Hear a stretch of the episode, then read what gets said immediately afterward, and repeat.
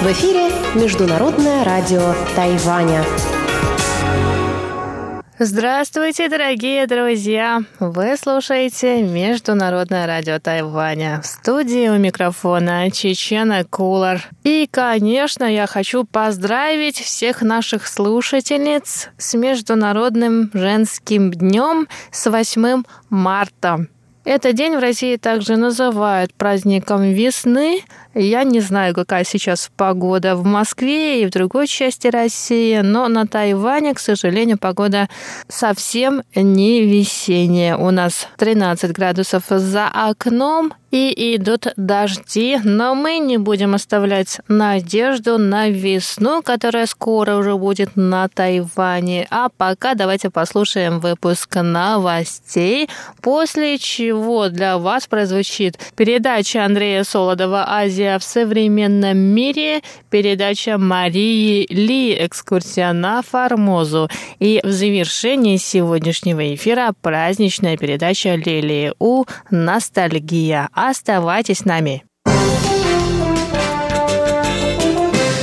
Президент Китайской республики Тайвань Цай Инвэнь встретилась 8 марта с представителями Международной федерации акушеров-гинекологов. Президент выразила благодарность этой организации за заботу о здоровье тайваньских женщин и детей, а также за предоставление консультаций в разработке политики правительства в области здравоохранения. Цай сказала, что в последние годы на Тайване наблюдается снижение коэффициента смертности при родах. Кроме того, во избежание селективных абортов в настоящее время врачам запрещено сообщать родителям пол ребенка до его рождения. В 2016 году вступило в силу постановление, касающееся оказания медицинской помощи при сложных родах. Это постановление призвано улучшить отношения врачей и пациентов. По словам ЦАЙ, после введения новых правил количество рожениц увеличилось. Президент также добавил, что правительство планирует скорректировать правила страховых выплат за оказание медицинской помощи в сложных ситуациях. Цай Инвэнь отметила, что Тайвань придерживается целей в области устойчивого развития, поэтому правительство работает над обеспечением равенства полов и улучшением ситуации с правами женщин.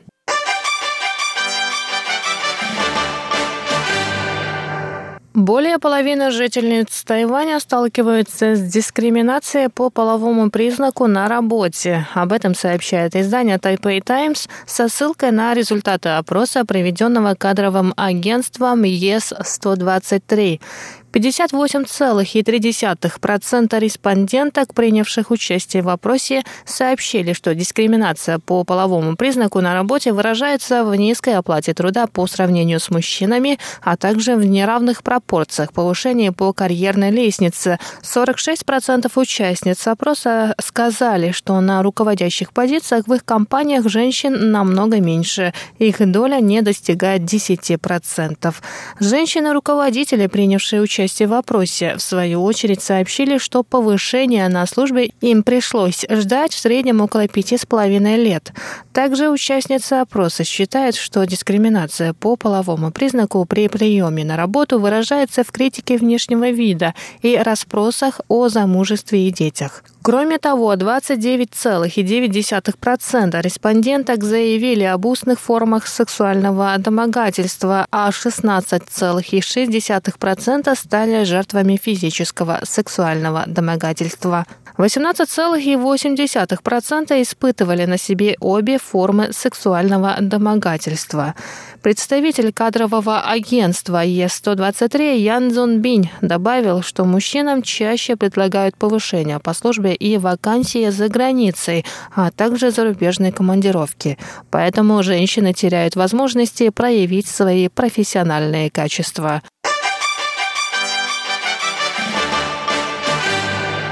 Багаж пассажиров, прибывающих на Тайвань из Таиланда, будет проверяться при пересечении границы. Об этом сообщили в Бюро инспекции здоровья животных и растений и карантина Тайваня. Власти Тайваня приняли эти меры для предотвращения распространения африканской чумы свиней на острове. Из-за эпидемии этой болезни в Китае и Вьетнаме тайваньское правительство решило проверять багаж пассажиров, прибывающих на Тайвань из Китая, Гонконга, Макао, Вьетнама, Вьетнама, Камбоджи, Лаоса, Мьянмы и Таиланда. Меры нацелены на защиту тайваньских фермеров и местного производства свинины, объем которого оценивается в 80 миллиардов новых тайваньских долларов ежегодно. В каждом случае тайваньские власти оповещают власти другой страны, поэтому проверка багажа пассажиров из Таиланда начнется лишь в конце марта.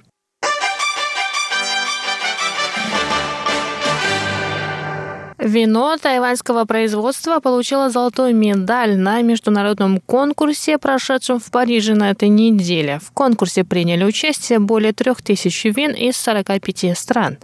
Красное вино «Формоза Россо» произведено из японского сорта винограда «Черная королева». Этот сорт темного винограда приспособлен к выращиванию на Тайване.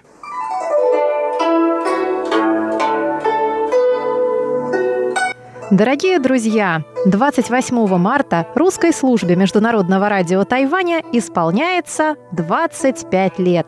В преддверии этого славного юбилея мы объявляем конкурс на лучшее видео поздравления от наших слушателей. Чтобы принять участие в конкурсе, отправьте нам короткое, до 25 секунд, поздравительное видео, в котором мы сможем разглядеть цифру 25 или символику Международного радио Тайваня на фоне ваших родных мест. Лучшие поздравления мы покажем в наших соцсетях и на торжественном праздновании нашего юбилея. Первым 25 участникам конкурса мы отправим памятный вымпел МРТ. Пять авторов самых интересных и креативных видеопоздравлений получат эко-сумки с символикой МРТ и Тайваня. Отдельный конкурс мы проводим среди поздравительных писем – Авторам пяти лучших писем мы отправим спортивное полотенце с символикой МРТ. Присылайте ваши видео и письма на наш электронный адрес russ@rti.org.tw до 20 марта. В теме письма указывайте 25. Желаем удачи!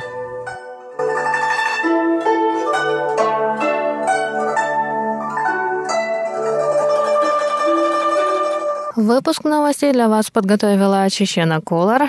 Я с вами на этом прощаюсь и еще раз поздравляю всех наших слушательниц с Международным женским днем. А вы оставайтесь с нами на волнах Международного радио Тайваня.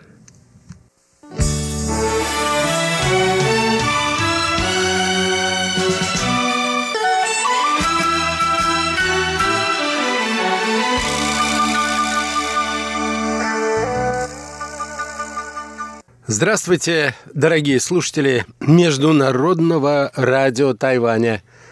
В эфире еженедельная передача из рубрики «Азия в современном мире». У микрофона ведущий передачи Андрей Солодов. Как вы помните, дорогие друзья, в нашем прошлом выпуске – я знакомил вас с некоторыми страницами новейшей истории Северной Кореи. Речь шла о том, как Советский Союз и Китайская Народная Республика, так сказать, старшие братья северокорейского режима, пытались воздействовать на внутриполитическую борьбу в этой стране – Передачу я подготовил на основе статьи известного российского корееведа Константина Смолова, которая была опубликована в интернете. Итак, страницы политической истории Северной Кореи –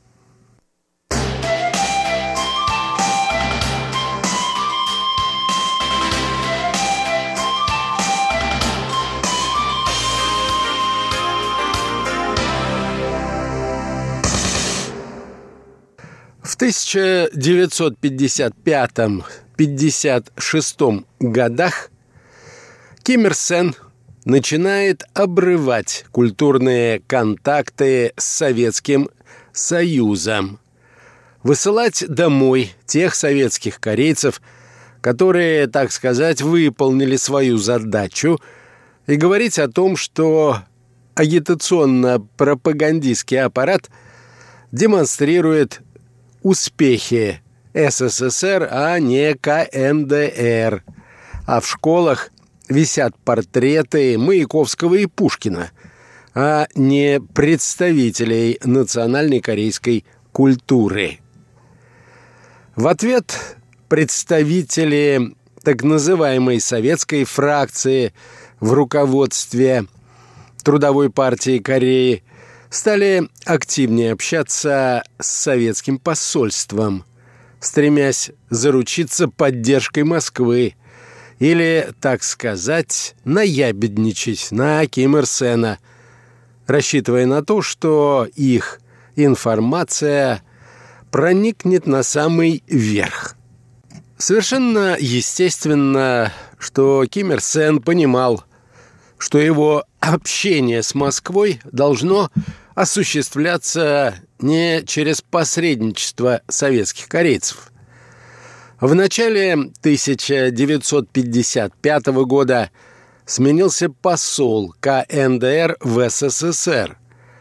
Им был назначен представитель другой крупной фракции в руководстве Северной Кореи, так называемой китайской группировки. Его имя Ли Санджо. У него была несколько странная репутация – пишет автор, человека с железной волей. Например, американцам он запомнился тем, что во время переговоров на будущей границе двух Корей, когда на его лицо садились и ползали по нему мухи, он даже не моргал и не пытался их согнать. Ким Ир Сен полагал, что Ли Санджо – будет лояльным ему представителем в Москве.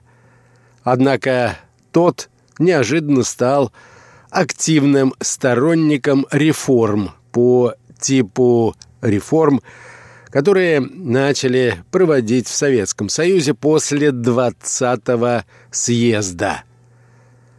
Говорил о необходимости борьбы с культом личности и вообще позиционировал себя в качестве представителя корейской оппозиции в Москве.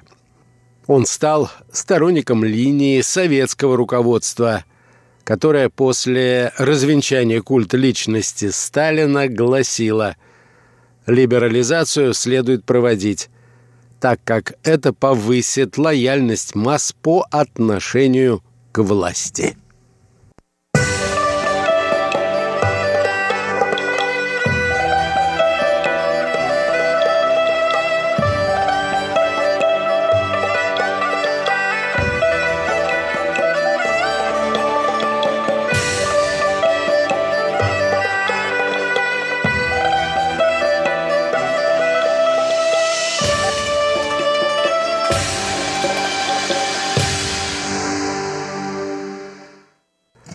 И хотя культ Ким Ир Сена образца 1956 года, продолжает автор, не был тем культом, который мы знаем сейчас, и находился, в общем-то, на уровне современных ему культов Венгрии, Польши или ГДР, по странам Восточной Европы прошла волна смен руководства – в духе десталинизации.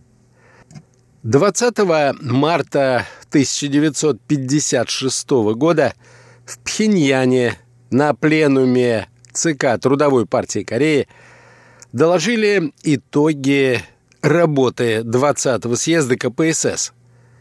Десталинизацию упомянули только кратко. По итогам обсуждения в партийные органы – разослали специальное закрытое письмо, где указывалось, что ошибки, вскрытые ЦК КПСС на 20-м съезде партии, присущи только Компартии Советского Союза и не имеют места в деятельности Трудовой партии Кореи. В письме также подвергалось жесткой критике механическое подражание всему советскому и раболепие перед всем иностранным.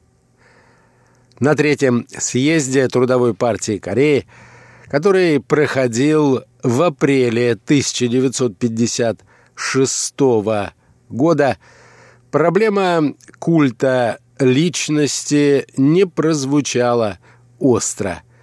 Вся критика по этому поводу шла вокруг имени Пак Хон Йона, возглавлявший советскую делегацию на этом съезде Леонид Брежнев тоже не упоминал о развенчании культа личности Сталина, ограничившись сообщением о том, что было решено укрепить коллективное руководство в СССР. С другой стороны, Брежнев много общался с Пак Иваном, или по-русски, как его называли, Иваном, который сопровождал его поездках по стране. Даже имя этого человека говорит о том, что он минимально ассоциировал себя с КНДР, был инженером и правдорубом, возмущенным тем, что Ким и не пытается следовать генеральной линии международного коммунистического движения на десталинизацию. Посол КНДР в СССР Ли Сан-Джо, присутствуя на съезде, также в кулуарах постоянно говорил, что надо брать пример с СССР. Рассерженный Ким Ир Сен хотел сменить посла или, во всяком случае, не дать ему вернуться в Москву. Однако, благодаря давлению китайской фракции, у него не получилось сделать это.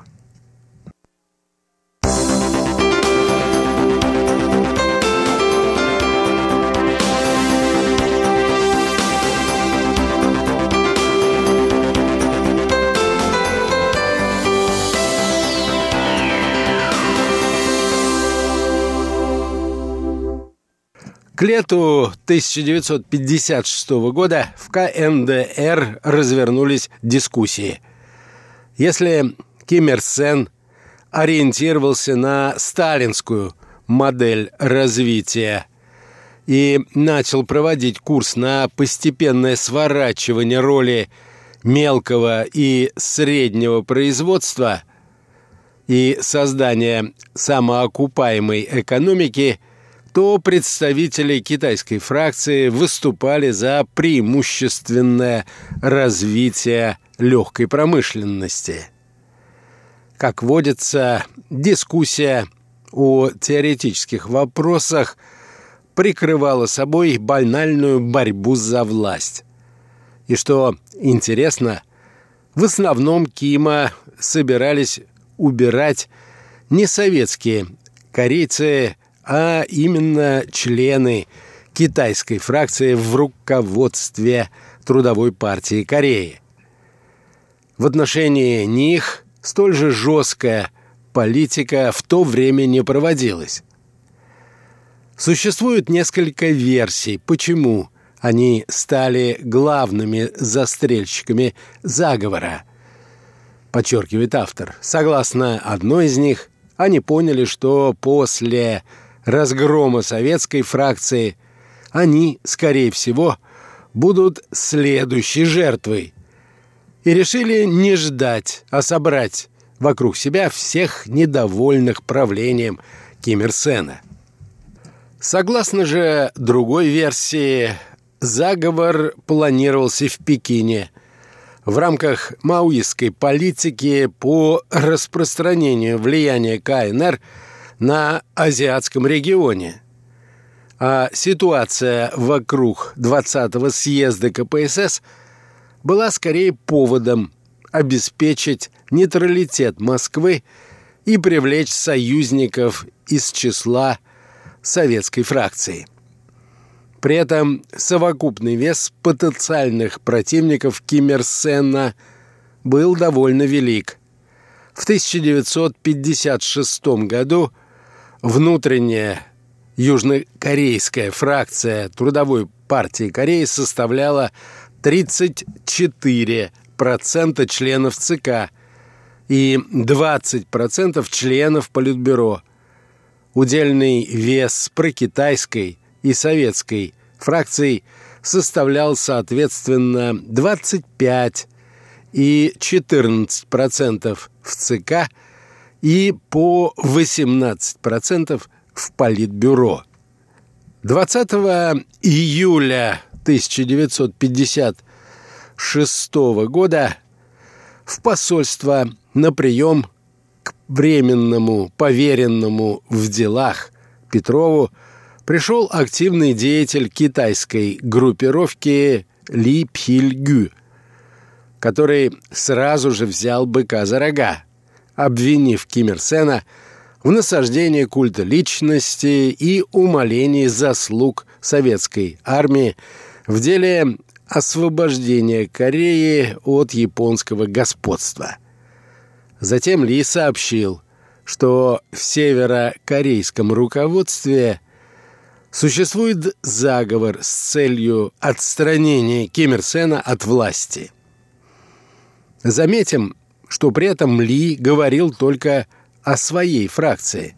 Давая оценку Пак Чхан Оку, он сказал, что ему придется еще многое сделать, чтобы искупить свою вину.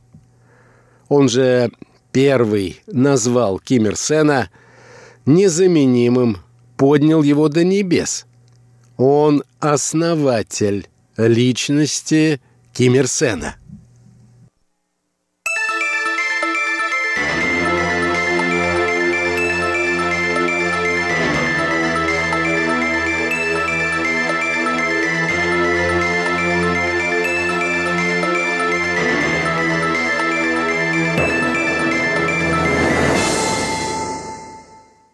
Течение июля-августа в советское посольство было совершено несколько подобных визитов, пишет автор статьи, призванных продемонстрировать масштаб недовольства руководством Ким Ир Сена. В ответ сотрудники посольства обращали внимание на серьезность положения и предостерегали от поспешных шагов – которые могли бы нарушить внутриполитическую стабильность на севере Кореи. Заговорщиков не поддерживали открыто, но и не отговаривали. Судя по высказываниям Ли Пхиль-Гю, заговорщики планировали сначала попытаться добиться успеха в рамках формальных процедур – проведя отрешение Ким Ир Сена от власти по схеме, по которой в том же году менялась власть в Венгрии и Болгарии. Если бы сделать это не получилось, они прибегли бы к насильственным мерам. Шансы на удачу казались большими, так как с 1 июня по 19 июля – Ким Ир Сен путешествовал по Советскому Союзу, странам Восточной Европы и Монголии, чтобы получить дополнительную экономическую помощь. В этом смысле поездка окончилась не очень удачно, что с точки зрения фракционной борьбы можно было бы поставить Ким Ир Сену в вину.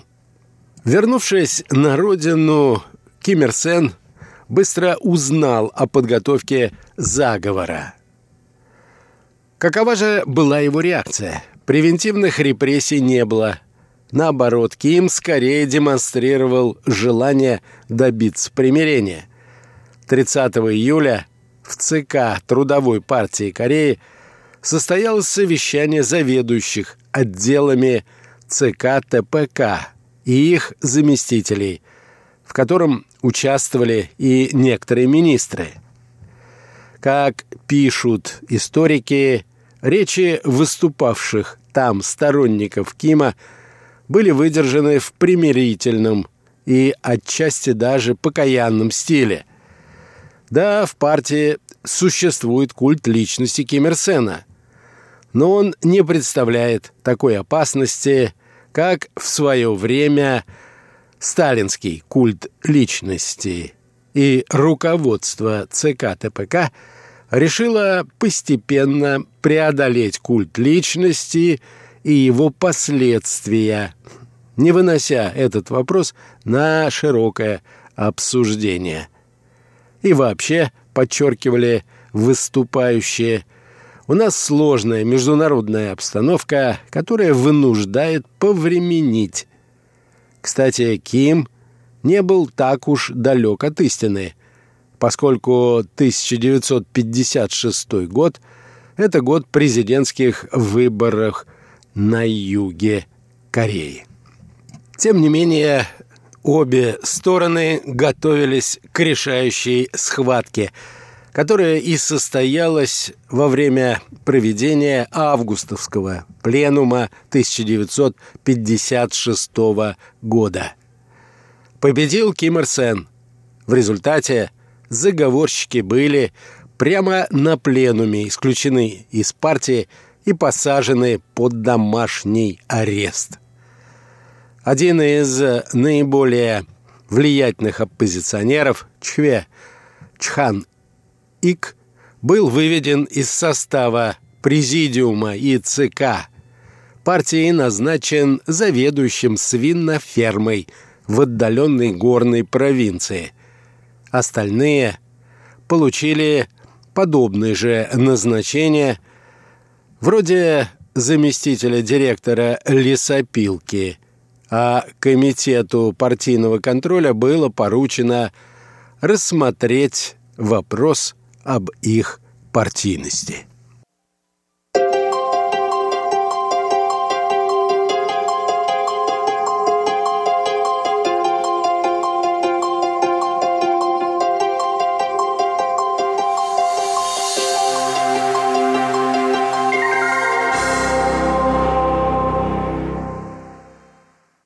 На этом, дорогие друзья, позвольте мне завершить нашу очередную передачу.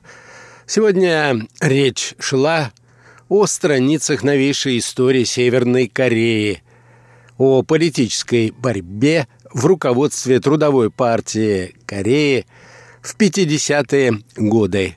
Передачу подготовил и провел Андрей Солодов. Всего вам доброго, дорогие друзья. До новых встреч!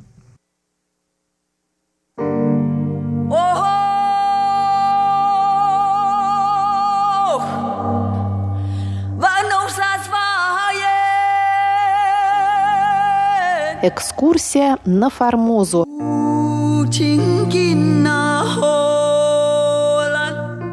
У микрофона Мария Ли. Здравствуйте, уважаемые друзья! Сегодня в передаче «Экскурсия на Формозу» мы продолжаем изучать книгу Валентина Лю «Этнополитическая история Тайваня в мировой историографии с 17 по 21 века». Напомню, что сейчас мы занимаемся изучением этнополитической истории Тайваня россиянами. И в прошлый раз мы остановились на издании в 1937 году статьи Кюнера под названием «Коллективные охоты у формозских племен» у племени Атаял, которая несколько особняком стоит от прочих довоенных работ. Видимо, из-за специфики времени и журнала «Советская этнография» статья носит чисто описательный характер, без всяких оценок и комментариев. Например, в ней нет, казалось бы, уместных упоминаний о запрете японскими властями обычая охоты за головами.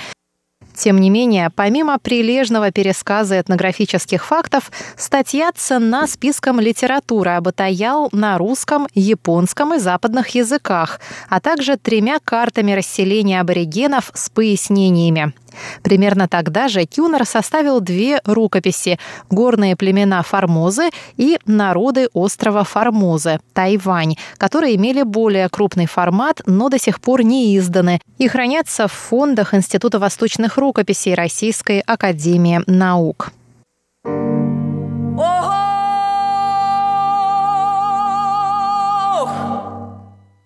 После Второй мировой войны прошло много лет, прежде чем советское востоковедение вновь включило Тайвань в поле своих исследований. Гибель многих ученых в годы войны и репрессий, послевоенные трудности и политическая острота проблемы Тайваня делали изучение социокультурных аспектов жизни острова невозможным и небезопасным. Исключением стала доступная лишь специалистам диссертация «Захват Формозы Японии», защищенная Фанни Александровной Тодор в 1946 году. Литература об острове для широкого советского читателя была представлена единичными пропагандистскими опусами, а также переводами с китайского языка. Например, изданная в 1955 году брошюра «Тайвань. Исконная китайская земля» представляет собой чисто пропагандистскую компиляцию, в которой освобождение Тайваня, превращенного в плацдарм американских империалистов и страдающего под гнетом оккупантов и гоминдановских реакционеров, названо исторической задачей китайского народа. Таким же образом в СССР трижды был издан справочник «Тайвань. Географический очерк». Как уверяли его издатели, автор убедительно показывает историческую принадлежность Тайваня Китаю. По словам самого автора этой проникнутой духом патриотизма книги, жители Тайваня не намерены терпеть иго чужеземцев. Судьба тайваньских соотечественников волнует весь китайский народ. Защищая свой суверенитет, трудящиеся КНР не ослабят усилий, направленных на выполнение священного долга освобождения Тайваня. Кроме подобной риторики, справочник содержит данные о расселении, национальном составе и численности тайваньцев до 1943 года. Данные эти основаны на японских источниках. Тут же дана справка о путях и истории китайской миграции, японской колониальной политике, народной борьбе с японцами после 1895 года и так далее. Для обоснования китайской принадлежности острова автор приводит гипотезу о миграции первых аборигенов с побережья Южного или Юго-Восточного Китая и удревняет до 1700 лет историю китайской миграции в имперский период. Раздел «Народность Гаушань» дает картину расселения равнинных и горных племен, их численность, сведения об их угнетении, японизации и борьбе против японского господства. После разгрома японцев в 1945 году и бегства Гаминьдана на Тайвань в 1949, уверяет автор, угнетение гаушанцев чанкайшистами принимает все более жестокие формы. В конце книги автор вновь напоминает, что Тайвань – исконная китайская земля, а 1700-летнее освоение Тайваня – заслуга трудолюбивого китайского народа. Поэтому возвращение в лоно процветающей и сильной родины сулит острову блестящие перспективы развития и дает возможность тайваньскому народу жить новой счастливой жизнью. Конец цитаты.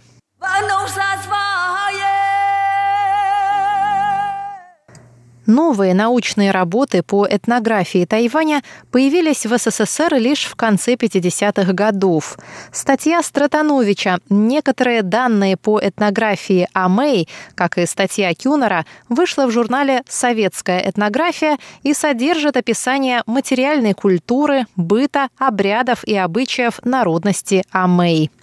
Но автор подает факты уже не сами по себе, а в контексте общего этногенеза народов Восточной Азии, и поднимает вопрос о корректности экзоэтнонима «гаушань» как общего названия разноплеменных горных и равнинных аборигенов. Как и советские ученые 30-х годов, Стратанович не имел условий для полевой экспедиционной работы на Тайване.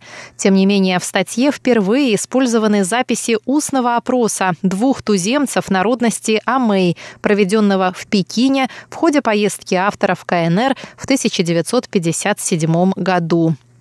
Тема этногенеза аборигенов была затронута Стратановичем и в 1962 в сообщении к вопросу о путях переселения племен Гаушань на остров Тайвань автор цитирует доклад Канеку, озвученный в 1957 году на 12-м форуме Общества японских этнологов и антропологов. Доклад, основанный на полевых материалах Канеку и других японских коллег, представил верования аборигенов в контексте этногенеза Гаушань. По мнению Канека, благодаря детально разработанному ритуалу погребения, разные племена формоссов сохранили более или менее четкую память об исходных районах их миграции на Тайвань, что позволяет нанести на карту примерные пути их расселения по острову. К сожалению, статьи Стратановича затронули лишь названные выше темы.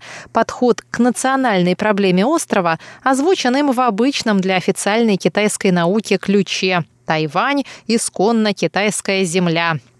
Пристрастно оценивая научную жизнь на острове, автор дает в статье следующий идеологизированный комментарий – как известно, полевая экспедиционная работа на Тайване 50 лет тормозилась японской оккупацией. Новая американо-чанкайшистская оккупация в еще большей мере препятствует проведению объективных научных исследований. Конец цитаты. Очевидно, что подобные оценки, в свою очередь, мешали объективности научных исследований в СССР, заключает Валентин Лю.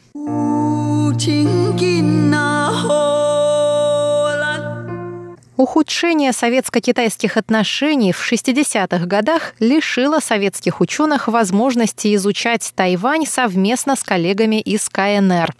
Одной из редких публикаций тех лет была статья Новикова «Восстание 1787-88 годов на Тайване», Описывая этносоциальные условия, во многом предрешившие судьбу восстания, Новиков указывает на сложные отношения между разными этническими группами гаушань и китайцами-ханьцами, а также между выходцами из разных провинций Китая – Фудянь, Гуандун и прочее. Распри и конфликты между ними активно использовались властями Цин и местными помещиками. Зачинщиками восстания были члены тайного общества неба и земли Тхендихуэй, выдвигавшего антиманьчжурский лозунг «Свергнем Цин, восстановим Мин». Но лозунг был просто формальным, а этнический фактор не столько сплачивал, сколько разобщал повстанцев. В итоге, как пишет Новиков, взаимная рознь и отчужденность этнических групп стали роковыми для всего восстания. Политический интерес руководства СССР к тайваньской проблеме, проснувшийся на рубеже 70-х годов в связи с резким обострением связей с Пекином, привел к некоторому улучшению условий для издания работ по Тайваню. Но об этом на следующей неделе в рубрике «Экскурсия на Формозу». С вами была Мария Ли. Всего вам доброго.《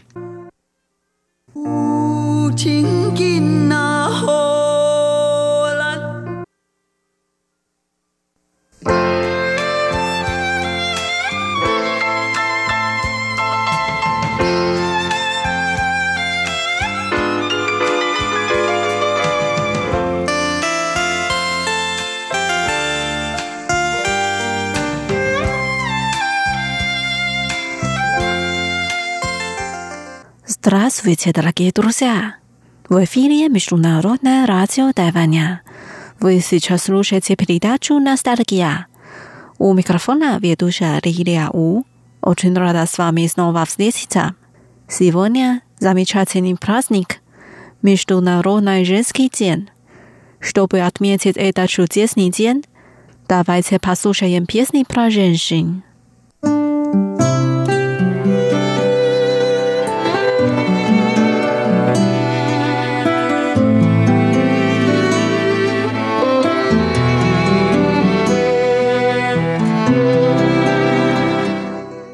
Первая песня называется «Нюренхуа» «Резкий цветок». Поет певица Мэй Янфан. В песне так поется «У меня есть цветок в моем сердце». Я с нетерпением жду, когда кто-то придет во сне.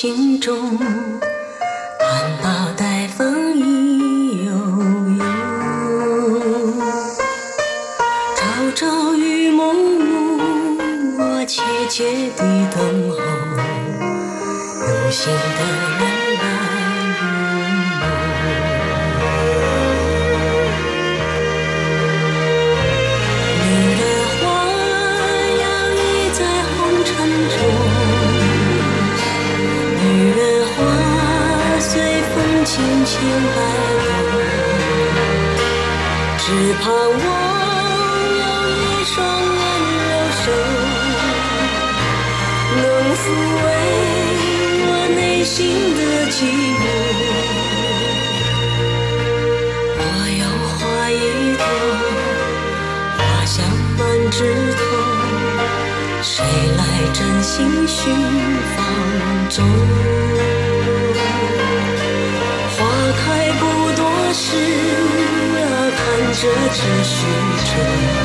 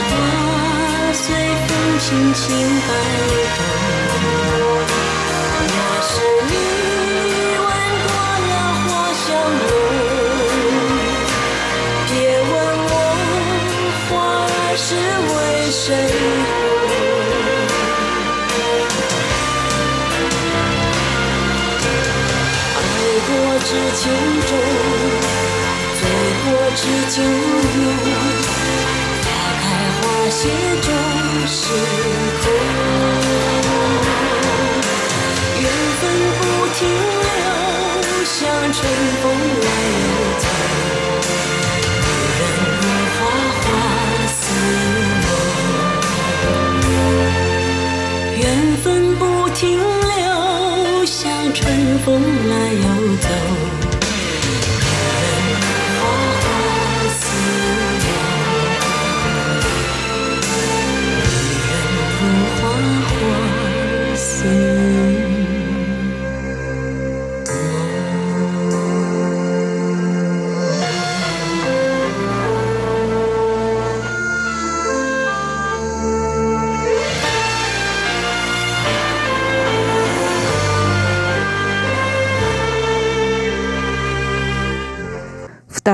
песню поет певица Чен Шухуа. Вон, я спрошу. Она так поет. Любовь — это душа женщины. Она может посвятить свою жизнь любимому человеку.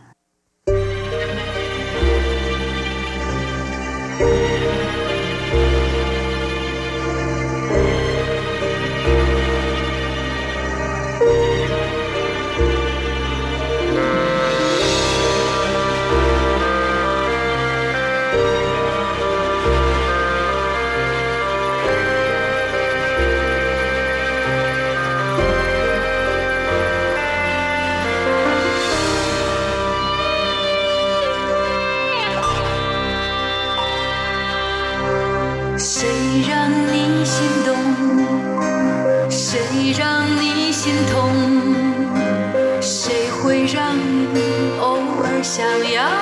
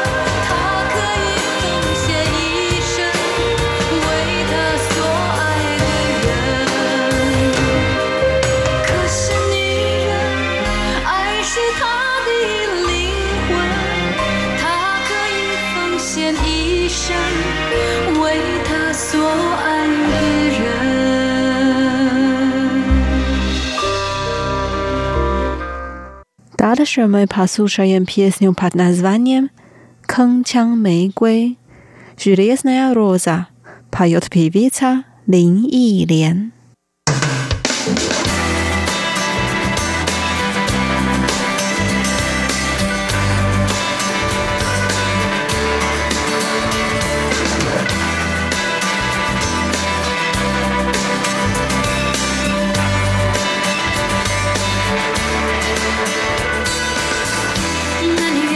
就像一朵玫瑰，她从不依赖谁，一早就体会爱的吊诡和尖锐。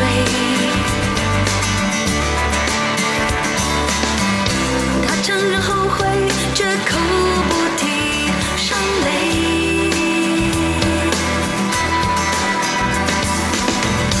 他习惯张着双眼，倔强无言相对。只是想知道内心和夜那个黑。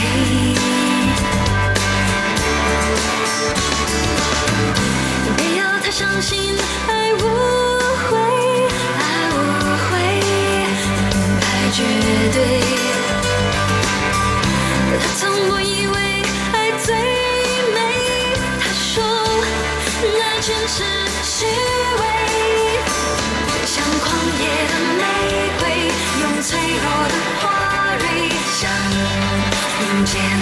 寒季的雨水，虽温暖却暧昧，虽似是而非，让那直觉自己发挥。他一直给，每次给，又精心以为，心碎也无所谓。若一心给，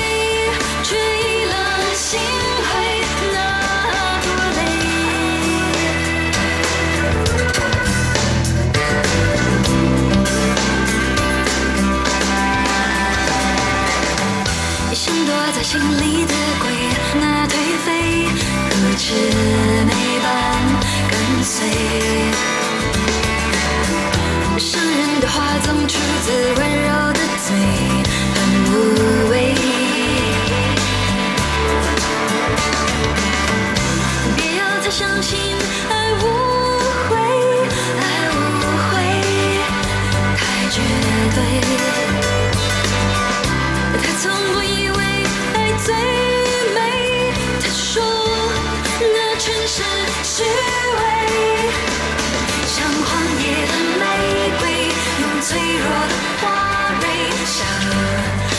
去绽放后的枯萎，最温暖却暧昧，最似是而非，让那直觉完全发挥。他一直给，他一直给。每一次给，又记性。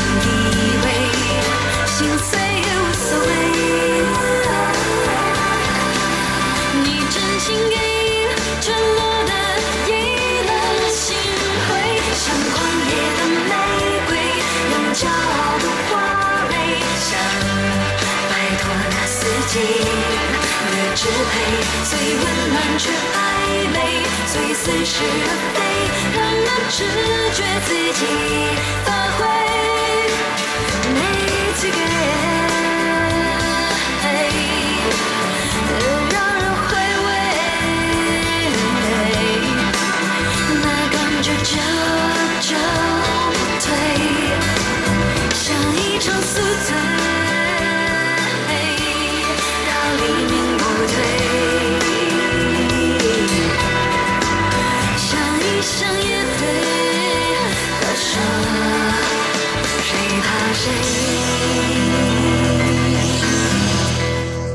西皮里皮斯呢？女人心事，人斯其咋不得？怕有的皮维差，淘金银。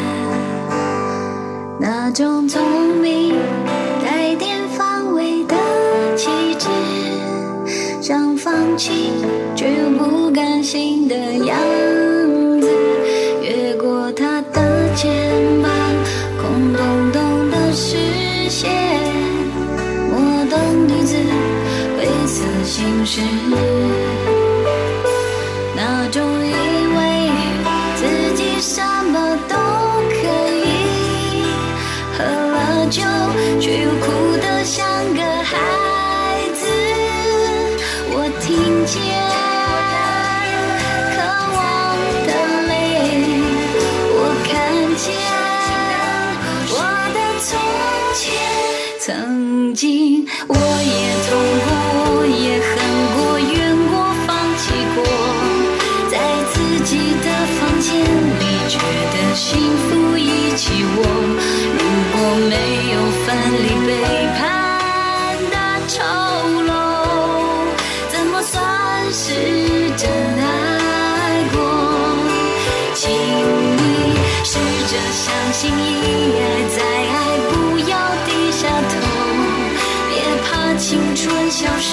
就不信单纯的美梦，我在这。